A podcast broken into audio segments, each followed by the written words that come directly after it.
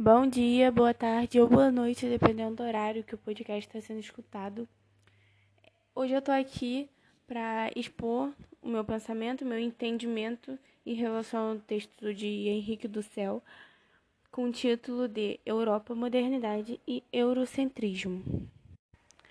Eu vou frisar alguns pontos aqui que o texto deixou bem claro é, o que eu entendi sobre esses pontos e logo de início do texto, ele já começa desmistificando essa relação da Grécia ser uma herança direta da Europa. Porque quando a gente pega algum material escolar ou, algum, ou pesquisa na internet, sempre dá a entender que a Grécia é uma herança, é uma cultura da Europa e que na verdade o texto mostra que não é bem assim. Porque Grécia é, vai muito além de território. Grécia é a cultura, é os costumes de determinados povos que, mesmo não estando ali naquela localidade, se eles forem para outro território, por exemplo, eles estão em determinado lugar, chegam povos agressivos e ou tem superlotação de pessoas, eles pegavam e iam para outro lugar e levava a cultura da Grécia. Então, aquilo dali, dependente do território, ainda era chamado de, de Grécia. Então, logo de início, a gente percebe que a Grécia tem muito mais a ver com cultura, com costume, do que com o território em si. E com isso, a gente percebe que a Grécia teve muito mais influência, muito mais manifestação do lado oriental, do lado asiático, do que para a Europa em si.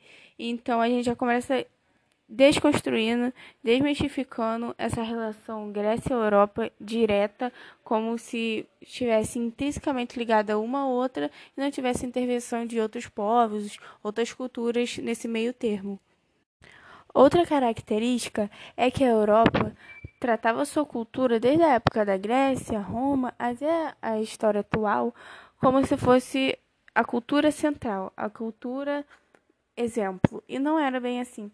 Na época, diz, diz o texto que até os gregos tinham clara consciência e entendimento que a Ásia e, o, e a África, como por exemplo o Egito ali na África, tinha muito mais influência e manifestação do que a própria Grécia. E isso só mostra que, que foi, foi idealizada, foi uma manipulação feita pelos europeus que deu certo e que a gente acredita até hoje que a Europa sempre foi é, a cultura universal, que sempre surgiu da Europa essas questões inovadoras, que as ideias, tudo surgiu da Europa. E não foi bem assim.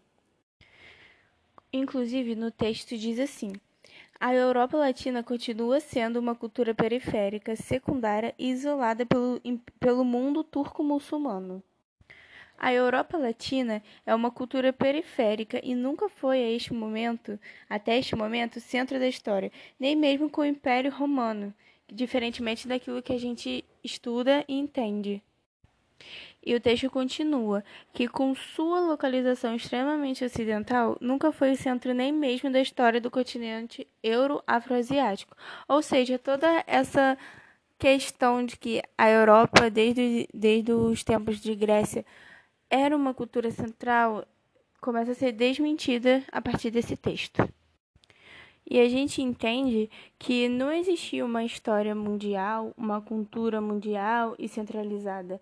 Eram histórias, eram culturas isoladas, diferentes, cada um vivia a sua. Lógico, o mundo muçulmano tinha muito mais influência do que qualquer outro, mas ainda assim era cada um com sua cultura, e essa questão da Europa ser caracterizada como central foi uma pura invenção ideológica, foi uma manipulação que, como eu já havia dito, deu certo, porque até hoje a gente estuda, principalmente em escola, que as coisas, as inovações surgiram tudo da Europa.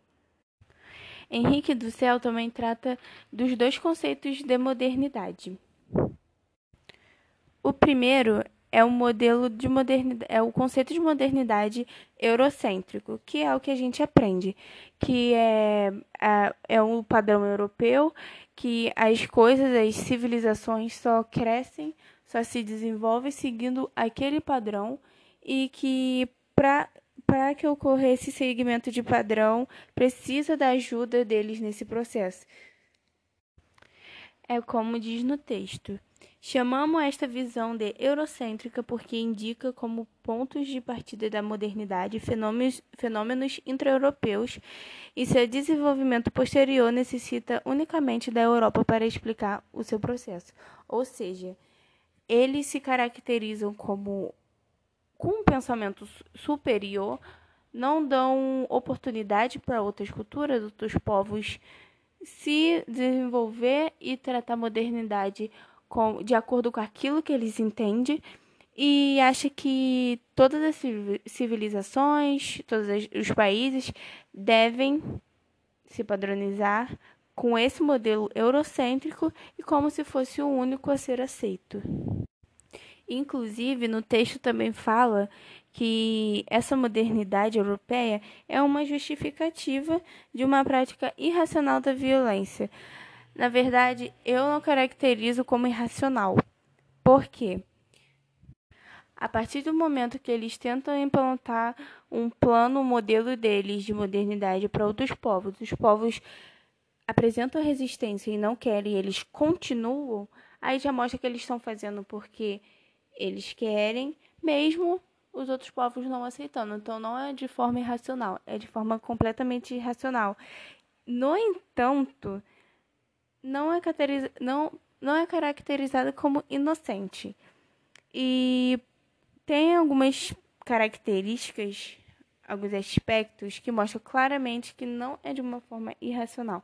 Como, por exemplo, eles culpam os povos que não aceitam essa intromissão deles para a implantação dessa modernidade padrão europeu e eles castigam, eles matam. Isso a gente pode ver como, como exemplo na época do imperialismo.